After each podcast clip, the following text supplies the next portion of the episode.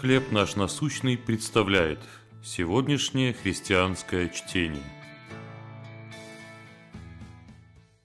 Прыжок веры. Притчи, 3 глава, 6 стих. «Во всех путях твоих познавай Его, и Он направит стези твои».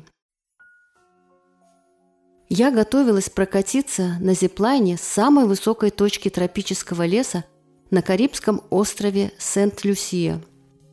Внутри нарастал страх. Мысль, что что-нибудь может пойти не так, заполнила разум. Но собрав в кулак всю свою смелость, я прыгнула. Стартовав с вершины горы, я понеслась сквозь пышную зелень деревьев. Ветер трепал волосы, а беспокойство постепенно исчезало. Сила тяжести несла меня по воздуху. Вид на следующую платформу становился все более четким.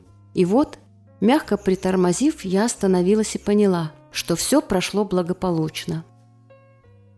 Путешествие на зиплайне напомнило мне о том, что иногда Бог призывает нас к новым и трудным начинаниям.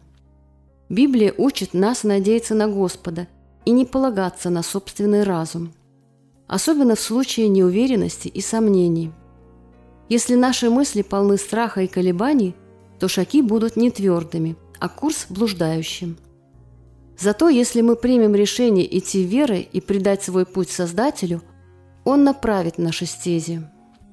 А чтобы увереннее совершать прыжки веры, нужно познавать Его, проводя время в молитве и изучении Писания – Свобода и спокойствие доступны нам в любых жизненных испытаниях.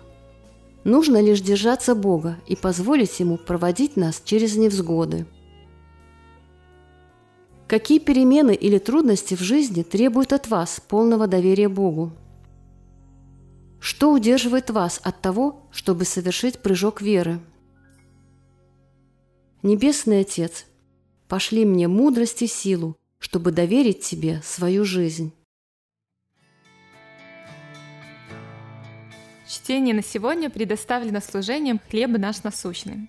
Еще больше материалов вы найдете у нас на сайте, в соцсетях и YouTube.